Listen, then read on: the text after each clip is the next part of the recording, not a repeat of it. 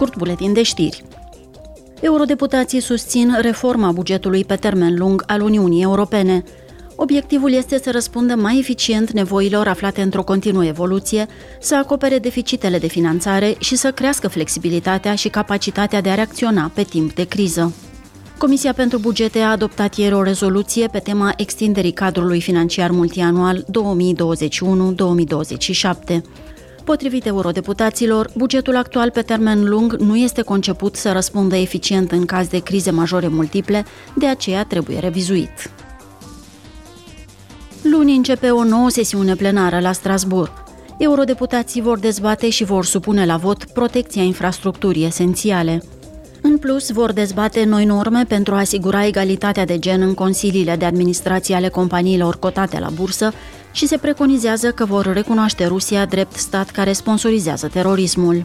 Pe ordinea de zi se află și subiecte precum relațiile dintre Uniunea Europeană și China și o nouă strategie pentru extinderea Uniunii.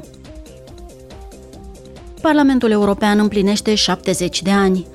În 1952 avea loc la Strasburg prima sesiune a adunării comune a Comunității Europene a Cărbunelui și Oțelului, care a marcat punctul de plecare al Parlamentului European pe care îl cunoaștem astăzi.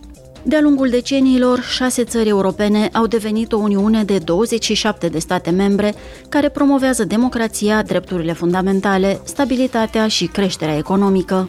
Parlamentul European va celebra marți realizările istorice și legislative din ultimii 70 de ani printr-o ceremonie specială.